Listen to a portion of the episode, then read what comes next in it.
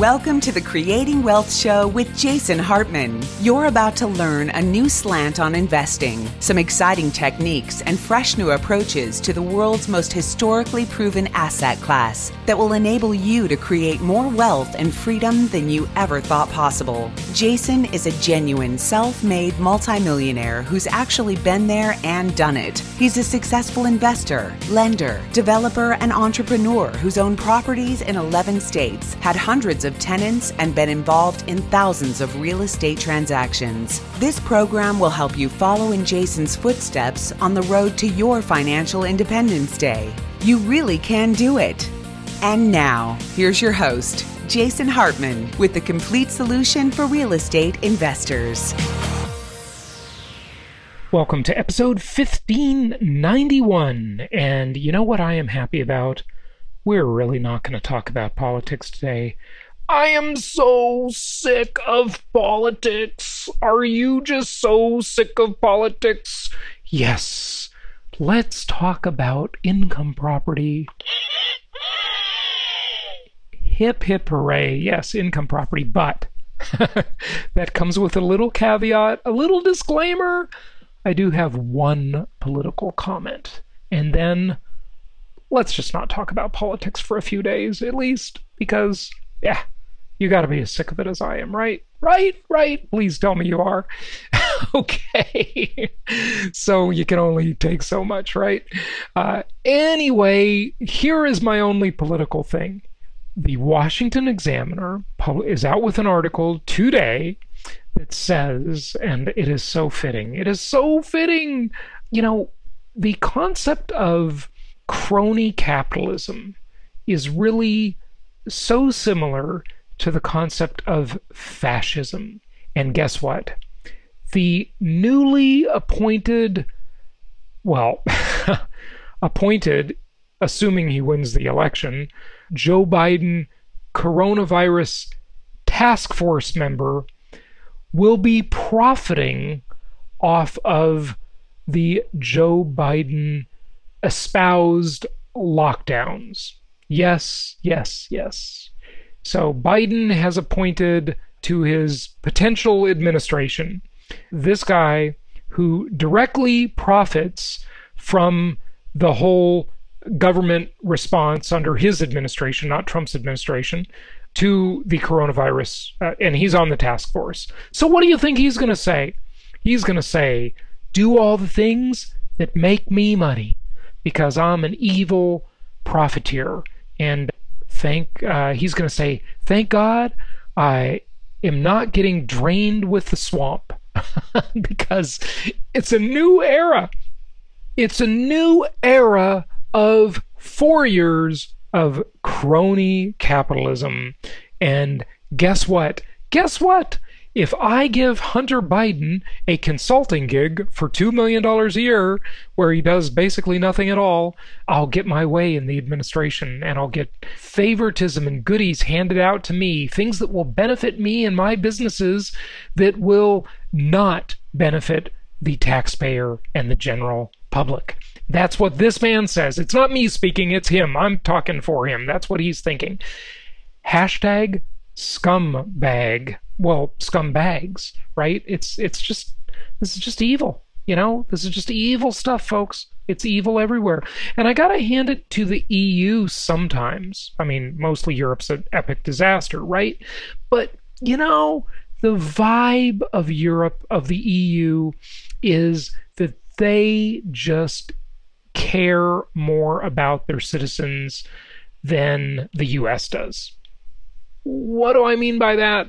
The US is just like sold out to the gods of money, right? And and whatever makes money, you know, the US is going to do. Now, I must admit, I posted last week on my Facebook page, and by the way, I'm much more into MeWe and Parler. That's the future. Facebook is the past, and I am extricating myself to a large extent from Facebook because I am fed up. Fed up, I tell you. Fed up with these rotten, evil, big tech social media companies just screwing us all. Yes, I am I'm not totally done. I'm not saying that, but I am I am moving my attention and my contributions to these platforms are becoming minimized and I suggest you do the same thing because they are they need to they need to learn their lesson and you see all these people that have moved to MeWe, which is another social network. It's kind of a funny name, MeWe, and to Parler. And by the way, that's not the way it's pronounced. It's a French word, and I think it means freedom or something like that. Anyway, where they aren't censoring people. So they're all leaving.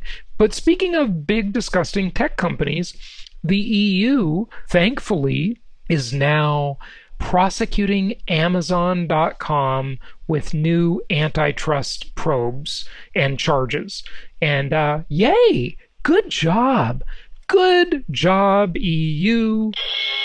Good job, good job. And that's what needs to happen, folks. These companies are out of control. They're way too big. They're abusing everybody. And don't forget about Netflix, by the way. Netflix, Alphabet, aka Google, Amazon, Fakebook, Twitter, these companies, all shame on all of them. They've abused their. Don't forget about Apple.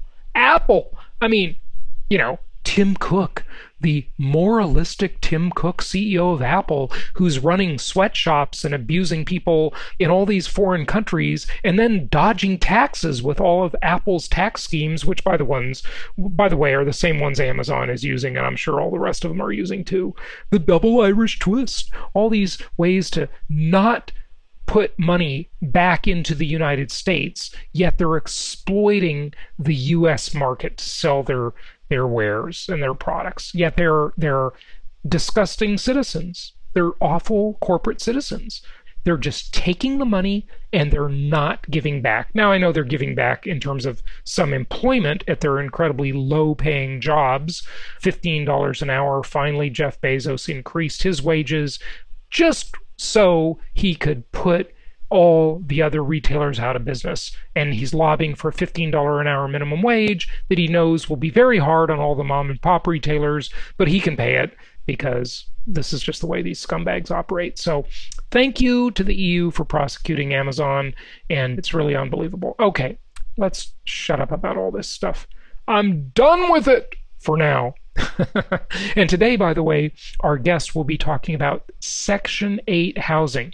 And if Biden is our new president, we are going to see a massive expansion of this that I actually predicted under Trump. Doesn't matter.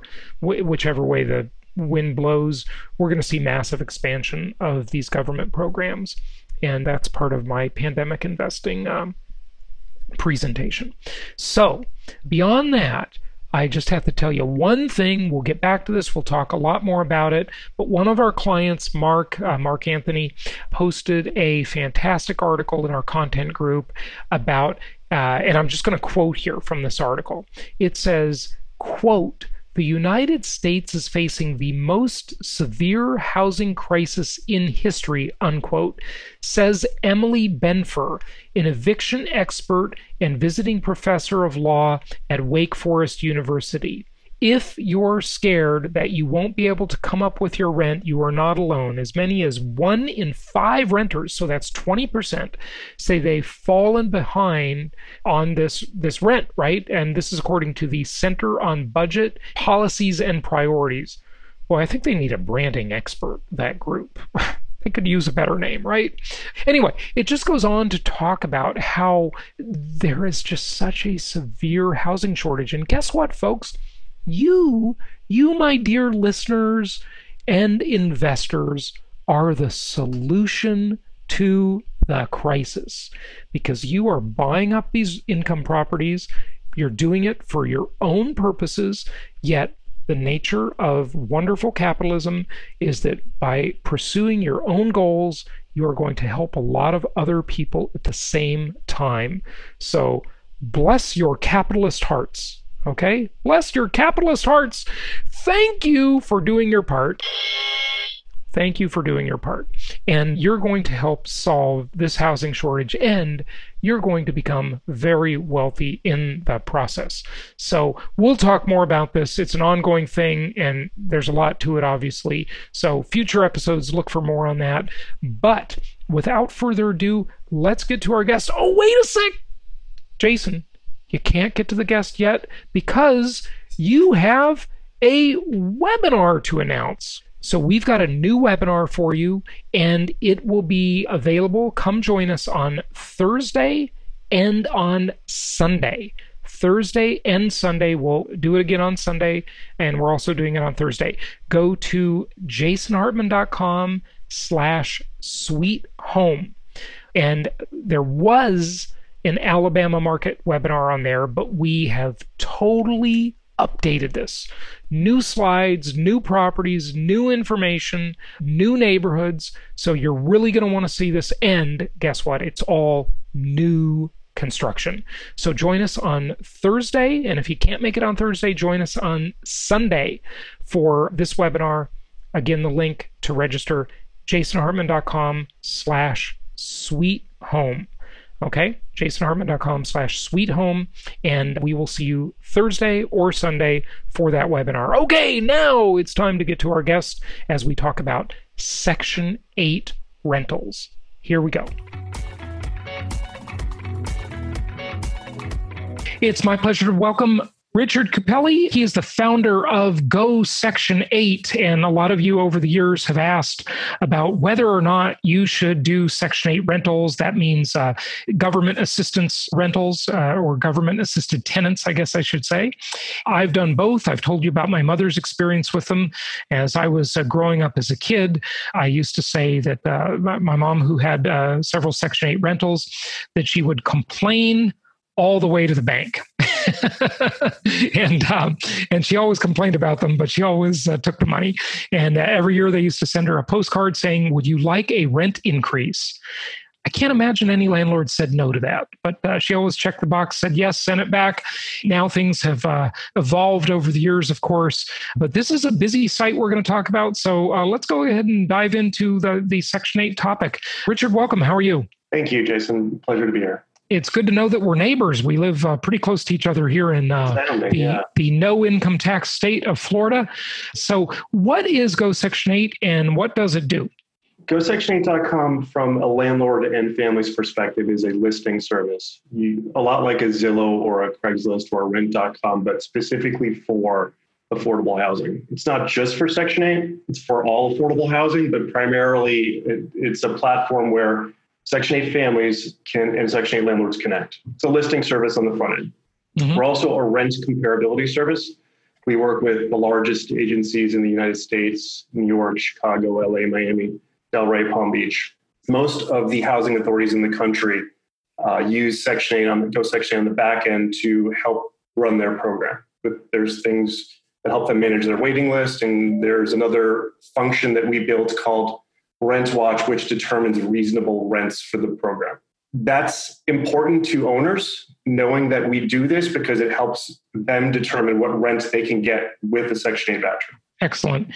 And so when you are a landlord and you have a property, uh, when it comes up for lease, you don't need to use or do anything special necessarily in order to attract a Section 8 tenant, right? You can just list it uh, anywhere you list it now on Postlet, Zillow, Craigslist, whatever, and a Section 8 tenant might come to you and want to rent it, or your property manager. They might come to your property manager, either way. So, what, what is the difference or the distinction? Like, why use Go Section 8? It's our network. We have a relationship with most housing authorities. So, a housing authority that has a specific jurisdiction, for example, in Palm Beach, serves maybe the county or it could be the city. It depends on the agency when you post a listing on Go Section 8, we send it to the agency, depending on their jurisdiction. And the agency has the ability not only to post it on their website, which they do using our portals, but they also distribute the listing in print in their lobbies. So it's a direct connection to the agency. The other benefit of posting a listing on Go Section 8 is you have to be aware that once you do find a tenant, and this is where all the tenants are, right? They go here first So you're, you're likely to find one on Go Section 8 and you can post for free. After you find a Section 8 tenant, then you have to you have to get an inspection and make sure that the rent that you're asking is reasonable. We built a method to streamline that. So the rent reasonableness functionality in Go Section 8, you're much more likely to get your rent approved if you use Go Section 8 because there is the ability for you to add comparable data and defend your rent through the backend system that we created, which is used by the agencies. Okay, so those are some reasons. Now let's back up with maybe the question I should have asked you at the beginning, but I was kind of telling the anecdote about my mother, a real estate investor. Many landlords really prefer not to be involved with the Section 8 program.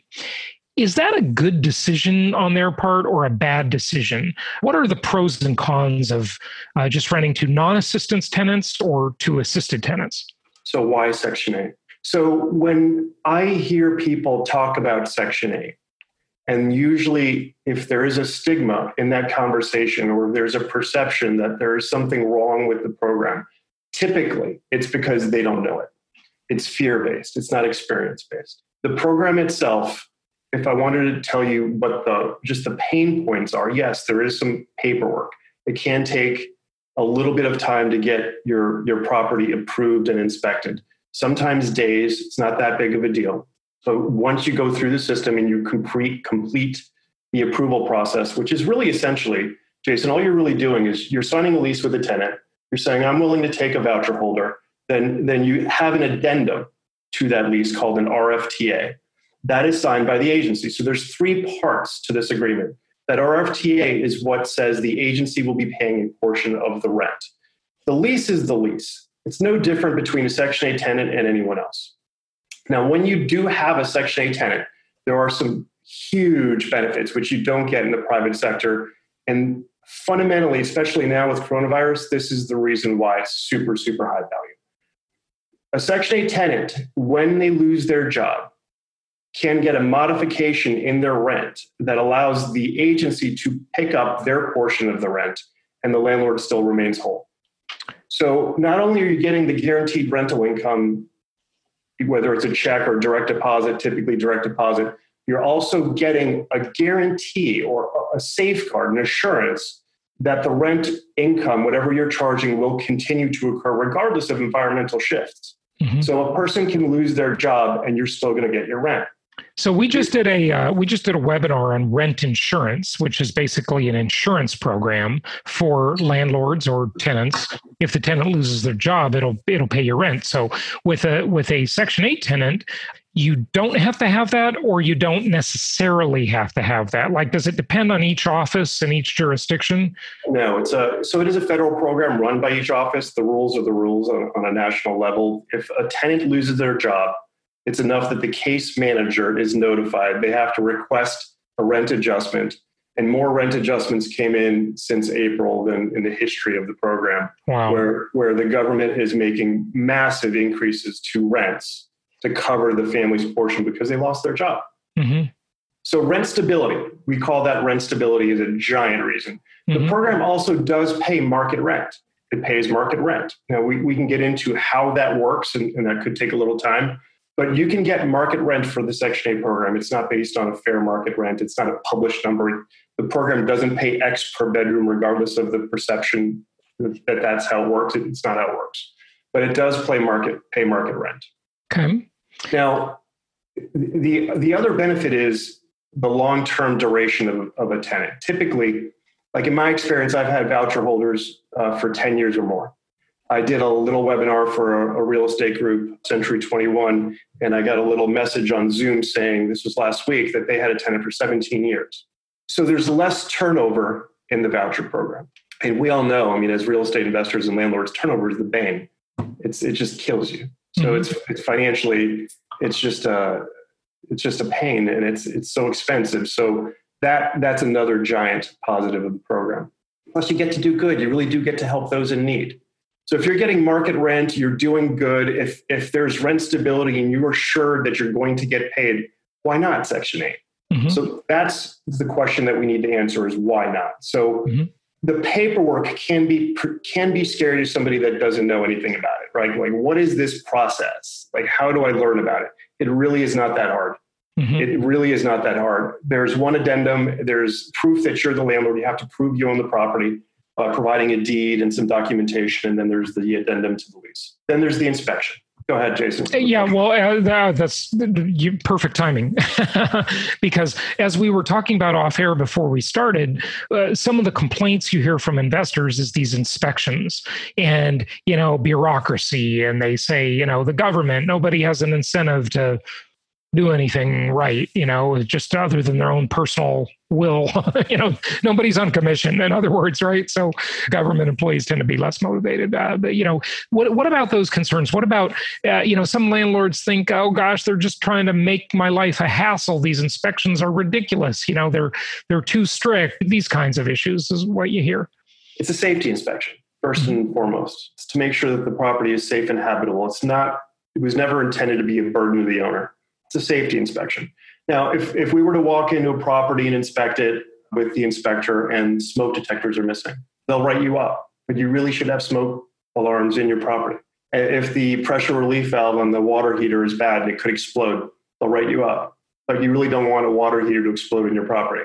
So they are going to look at some things to make sure that the property is safe and habitable. Now, in my mind, that's a positive and not a negative, right? Uh, I've heard horror stories about houses burning down and landlords being liable.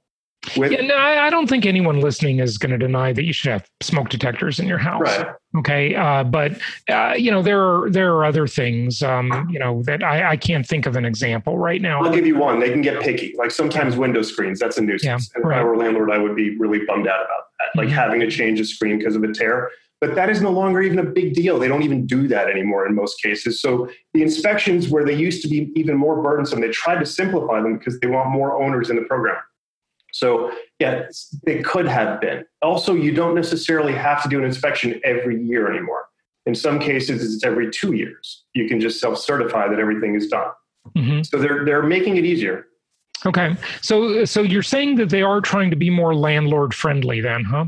The program wouldn't exist without landlords, right? So yes, they are trying to and, and they're trying that's really why I'm talking to you, right? Mm-hmm. To bring more owners into the program means there's more opportunity for, for the families. Mm-hmm. And the savvy out owners out there, Jason, they really know how beneficial this is monetarily, financially. It's, it's a great program. People make a lot of money with it those mm-hmm. savvy investors really do utilize Go Section 8 and the Section 8 program and profit from it.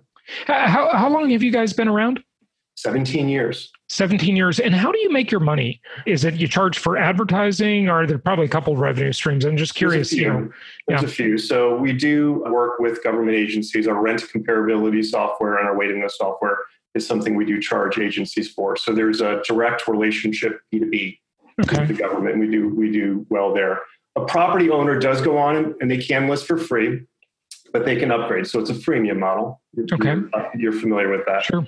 And the uh, owner, when they upgrade, they can have access to Quick Match, which is a service that we created that allows you to find Section 8 tenants that are actively searching. It matches them to your property and you can contact them as opposed to having to wait for them to contact you. And we have a giant database of voucher holders that are actively searching and available. And we match up the properties really well to the family based on needs and, and their behavior online. Okay, so good stuff. That's a good service for owners. Good stuff. What types of properties is this addressing? You know, I've had Section 8 tenants in uh, some rather nice properties I've owned over the years. You know, what, what types of properties are, are most of the Section 8 properties? Are they kind of like C class properties? Or, you know, and I'd be curious to know how high do the rents go in inside the program? So all, it crosses all types. It's basically market rent, but it, there's a point where the property becomes unaffordable. There's a point where a family can no longer afford a property and it stops there. So you've heard of fair market rents? Fair market rents are published by HUD and they're released in October. The fair market rent in Palm Beach County, I don't remember off the top of my head what it is for three bedroom. Let's just say it's like $1,800. That represents within a certain range, the agency has an ability to set the payment standard, their financial burden, anywhere between 90 and 110% of that FMR. That payment standard represents the maximum financial burden to the agency. Now, the family can pay a little bit more, right? They can pay a little bit more based on their income, but typically the family's income is low in order to get in the program. Mm-hmm. So you're not going to go much higher than the fair market rent in the first year.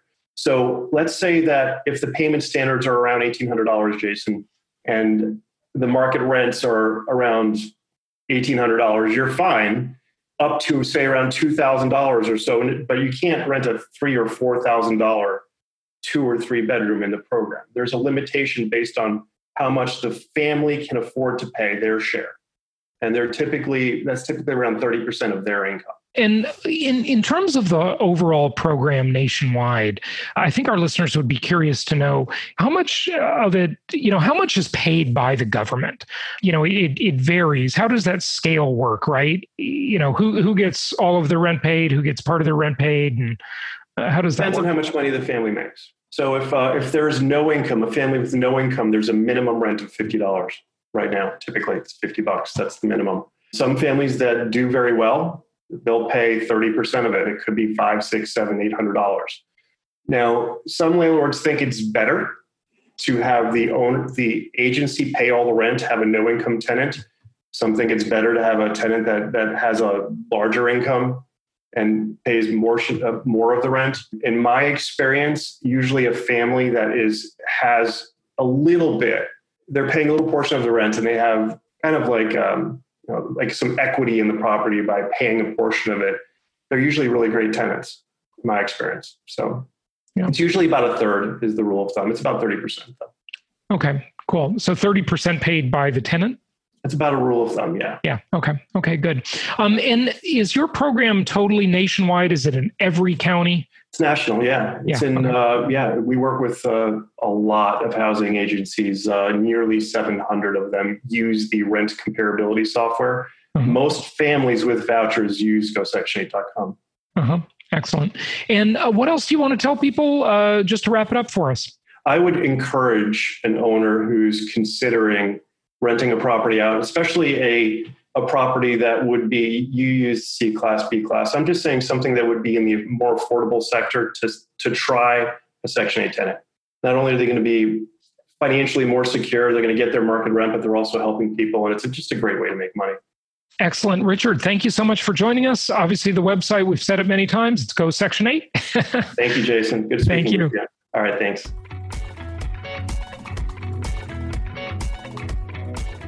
Thank you so much for listening. Please be sure to subscribe so that you don't miss any episodes. Be sure to check out the show's specific website and our general website, hartmanmedia.com, for appropriate disclaimers and terms of service. Remember that guest opinions are their own, and if you require specific legal or tax advice or advice in any other specialized area, please consult an appropriate professional. And we also very much appreciate you reviewing the show. Please go to iTunes or Stitcher Radio or whatever platform you're using and write a review for the show. We would very much appreciate that. And be sure to make it official and subscribe so you do not miss any episodes. We look forward to seeing you on the next episode.